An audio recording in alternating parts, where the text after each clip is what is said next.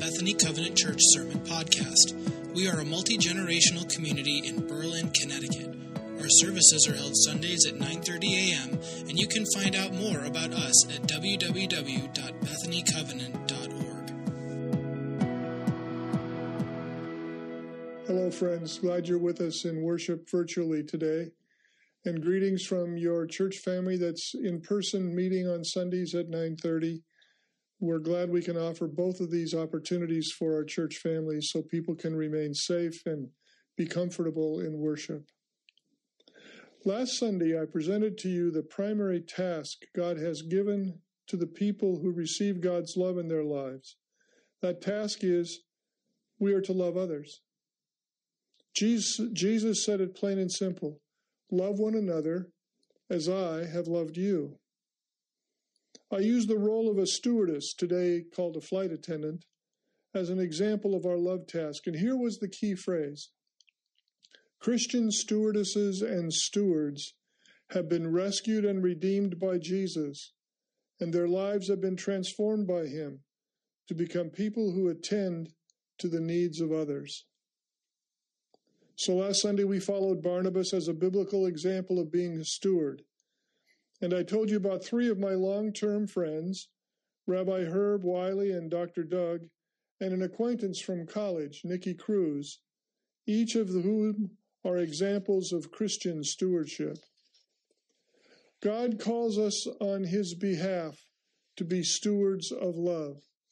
That is the primary task of Christians, but it is not the only task. God has given us another task as a steward on his behalf. In fact, God gave this stewardship task to us prior to the loved one. God has called us to be stewards of the earth. This morning, I want to uncover the initial assignment for us from God, but first I ask you to pray with me. Heavenly Father, help us to receive in a fresh way your assignments for our lives. You made us you gave us a place to live. Help us to hear your word to us. Even more, help us to do what you ask. In Jesus' name, amen. The first stewarding task that God assigned to us people can be found throughout the entire Bible, but the assignment was initially given during the creation. I present to you this morning six things God says about our relationship with and stewardship of the earth. Number one, God designed us to rule over his creation. Moses is listening to God describe for him the creation. God has come to day six and revealing to Moses the authority and the responsibility he has given to mankind. Listen to what is written. Then God said, let us make mankind in our image, in our likeness, so that they may rule over the fish in the sea and the birds in the sky, over the livestock and all the wild animals, and over all the creatures that move across the ground. So, God created mankind in his own image. In the image of God, he created them. Male and female, he created them. God calls us to be responsible for the planet that is our home. The living things He made are to be protected, cared for, not exploited. God has put us in charge of life, all life in this place we call earth, our home for now. God called His creation good. Our task of stewardship is to keep it good for God and for our own well being in the next chapter of Genesis, God says more about our task as his stewards. So, secondly, God describes our task. In Genesis 2, God speaks more specifically of the creation of man and woman. Listen to this. Now, the Lord God had planted a garden in the east in Eden, and there he put the man he had formed. The Lord God made all kinds of trees grow out of the ground trees that were pleasing to the eye and good for food. The Lord God took the man and put him in the Garden of Eden to work it and take care of it. Initially, God spoke of our relationship as ruler with the living creatures on earth. Now, God focuses on us as gardeners of the earth itself, tasked with the well being of trees and vines and plants. We are to tend the earth as a gardener tends to a garden, a vegetable garden, a grove of fruit trees, a flower garden, and the like. A garden is intended to show beauty and to create fruits and vegetables for enjoyment and nutrition. Gardens don't happen by chance. They happen by God's creation and our tending to them. Thirdly, God sets a rhythm for the earth. Rhythms of life are established early in the creation story daytime and nighttime, seasons, and so forth. As Moses prepares the people to enter the land of God that he promised to them, we find God instructing them on a rhythm for the earth. Listen to what God instructs Moses to tell them. Speak to the Israelites and say to them, When you enter the land I'm going to give you, the land itself must observe a Sabbath to the Lord. For six years sow your fields, and for six years prune your vineyards and gather their crops. But in the seventh year, the land is to have a year of Sabbath rest, a Sabbath to the Lord. Do not sow your fields or prune your vineyards. Even the earth is meant to rest and be replenished. Present day farming sometimes still practices land going fallow for a year. In other places, the rhythm of crop rotation gives the land nutrients that have been depleted by some crops with crops that provide replenishment.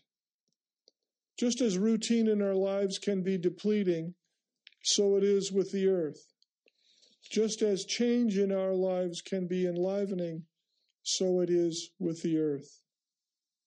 A fourth thing the Bible reveals to us about this call of God to steward the earth is that God wants us to enjoy his creation, not defile it. The people of Judah had chosen to go their own way. They were forsaking the God of their ancestors who brought them out of slavery in Egypt. They've begun to worship other gods, abandoning the ways God has established for them. And as he's done many times now, God raises up a prophet to speak judgment to, on his people. The prophet this time is Jeremiah, through whom God speaks to his chosen people. Listen to what God says through the prophet I brought you into a fertile land to eat its fruit and rich produce, but you came and defiled my land and made my inheritance detestable. There are things people do to directly defile the earth. When at seminary in Chicago in the late 60s and early 70s, we lived in an apartment on the north side of the city. At that time, much of Chicago was heated by coal.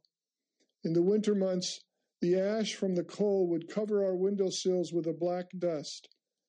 The snow would turn dark within a day after falling, and the shrubs and grasses would suffer because of the black film that kept photosynthesis from fully functioning. Or the pollution of land, air, and water, while it has improved, but people still throw garbage out the car windows and drop plastic containers at the beaches. We can do better. But there are also things we do to one another that adversely impact our earth. We go to war, and we destroy the earth with Agent Orange and napalm. We protest injustice by unjustly setting fires that not only burn businesses but also burn forests.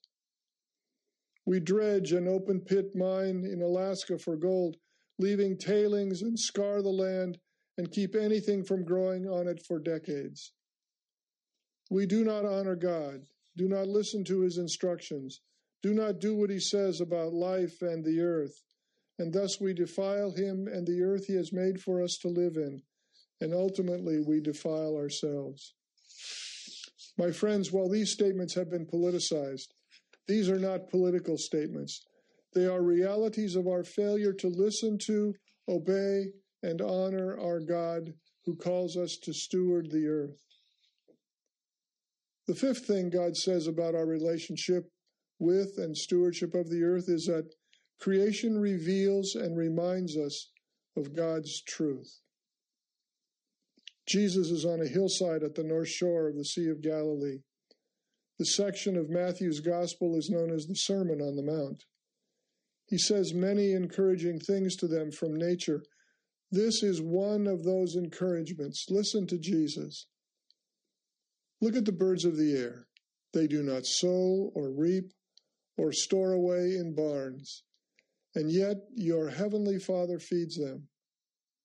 Are you not much more valuable than they?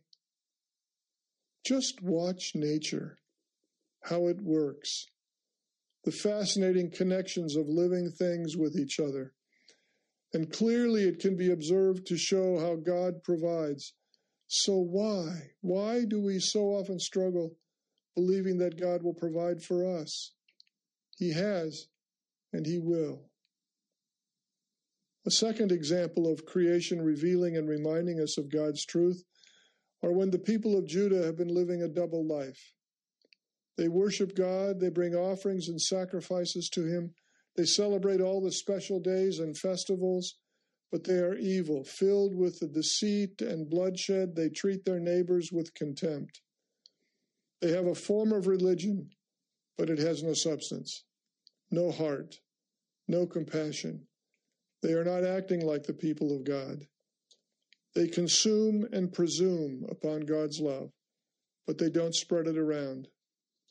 God calls them to wash, to clean up their lives, to genuinely return to Him. Listen to what God says through the prophet Isaiah. Come now, let us settle the matter, says the Lord. Though your sins are like scarlet, they shall be white as snow. Though they are red as crimson, they shall be like wool. What a beautiful sight! Unpolluted snow, pure white, covering over distractions on the land, creating a breathtaking scene of wonder and delight, just as God does with us in forgiveness, covering our sin with His pure grace. And wool, it's warm and it's soft. It comforts us on a cold winter's night. So operates forgiveness in our life. The comfort of guilt being removed, of shame being gone. We are wrapped up and warmed by God's forgiveness. The observation of natural things instruct us about who God is and his desire to bless our lives. The sixth and the final thing I raise today about what God says concerning our relationship and stewardship of the earth is this. this. The earth is a showcase for God's existence. The Apostle Paul is writing a letter to the church he longs to visit in Rome. In the first chapter, he writes about God revealing himself to the world. His first point is that God has done this in creation. Listen to what he writes. For since the creation of the world, God's invisible qualities, his eternal power and divine nature, have been clearly seen, being understood from what he has made, so that people are without an excuse. Look around. A magnificent sunset. A crocodile tending to her young with gentleness. A field of wildflowers in the springtime sun the grandeur of a snow capped mountain, the mysterious northern lights on a cloudless night. The people around us look around, incredibly unique, yet very much alike. What God has made is a showcase of his creativity, an example of his attention to detail, and reveals for us how much we matter to him. I am amazed that there are people who have chosen to believe that God does not exist and that all we see and experience in life has happened merely by chance, randomly. That just makes no sense to me. I am deeply moved by a statistician's comment on the possibility of a tree coming into existence merely by chance. Listen to what he wrote. The statistical possibility of a tree coming to be merely by chance is similar to the Wall Street Journal being printed perfectly for an entire year by a single explosion in a printing shop. Wow. Our role while here on earth is to love people as God's stewards. Our role here while on earth is to care for and tend the earth as God's stewards. Love people and care for the earth. The application is simple. Do this. Love people and care for the earth. Until the day when God brings a new heaven and a new earth, this is our responsibility. Love people and take care of the earth. Pray with me. Heavenly Father, help us to be good and effective stewards of your love in this world. Help us to be good and effective stewards of the earth you have given us to live in. May we not merely know your will, may we do it. In Jesus' name, amen.